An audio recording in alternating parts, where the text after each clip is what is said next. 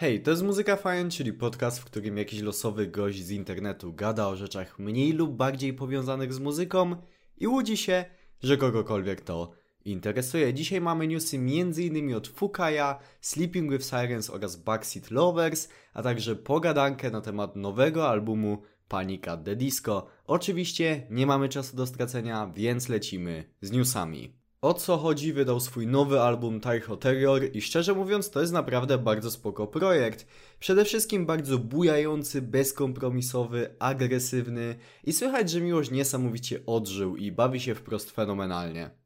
Sleeping with Sirens zbliżają się powoli do premiery swojego nowego albumu Complete Collapse i podzielili się kolejnymi dwoma singlami Let You Down oraz Control Alt Delete i o ile pierwszy z nich tak średnio przypadł mi do gustu, o tyle drugi z nich jest naprawdę mega dobry.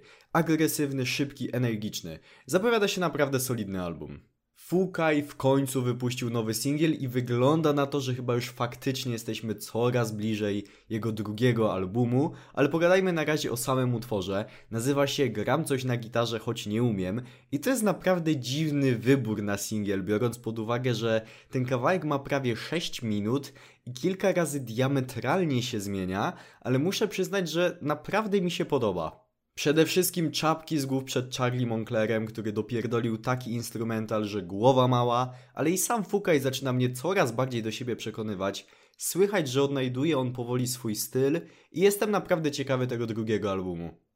I Prevail wydali swój nowy album True Power i będąc szczerym, jeszcze go nie przesłuchałem w całości. Oba single były ok, ale w ostatnich dniach nie miałem zbytnio ochoty na jakieś cięższe brzmienia, więc niestety moją opinią na temat całego projektu nie jestem się jeszcze w stanie podzielić. Z indie rockowego świata natomiast Backseat Lovers wrócili po dość długiej przerwie z nowym utworem oraz zapowiedzią nowego albumu i wygląda na to, że znowu dostaniemy co najmniej solidny projekt, bo pierwszy singiel Growing Dying jest naprawdę bardzo spoko.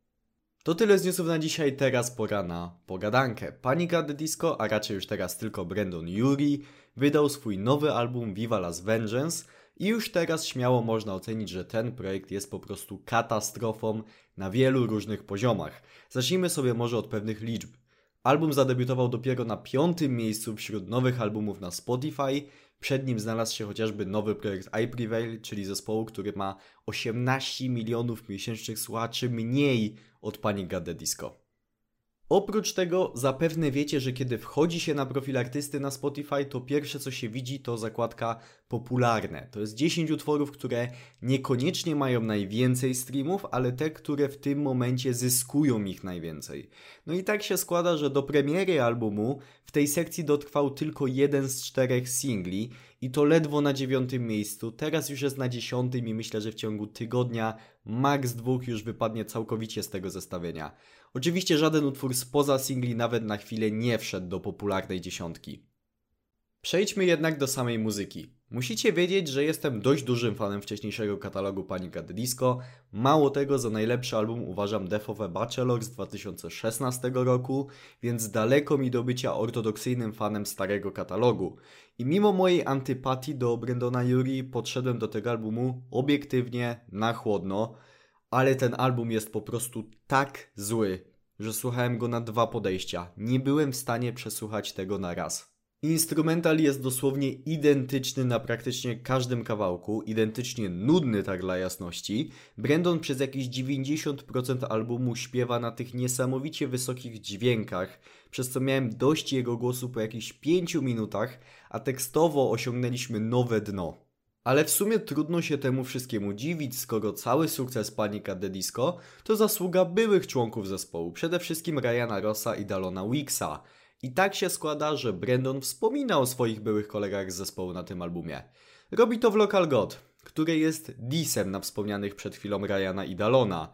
Wyobraźcie sobie, jak gigantycznie odklejonym trzeba być, żeby atakować kompletnie bez powodu dwóch gości, którzy przez lata wynosili cię na plecach swoim talentem, bo ty sam nie jesteś w stanie napisać słuchalnego utworu.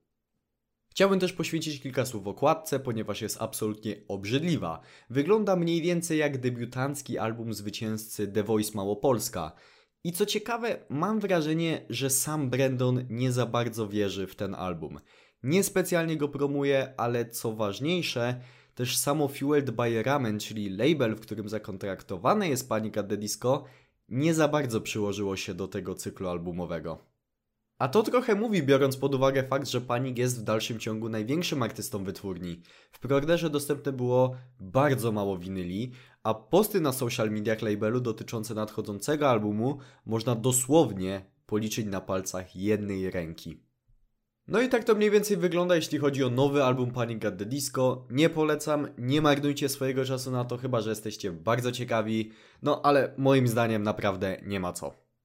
I to by było na tyle, jeśli chodzi o dzisiejszy epizod Muzyka Fine Podcast. Standardowo przypominam o tym, że w opisie tego podcastu znajdują się linki do mojego serwera Discord, do mojego kanału na YouTubie, na Twitchu itd., tak itd. Tak ja już nie przedłużam. Dzięki wielkie raz jeszcze za wysłuchanie tego epizodu. Życzę Wam miłego dnia bądź wieczoru i do usłyszenia w następnym epizodzie. Hej!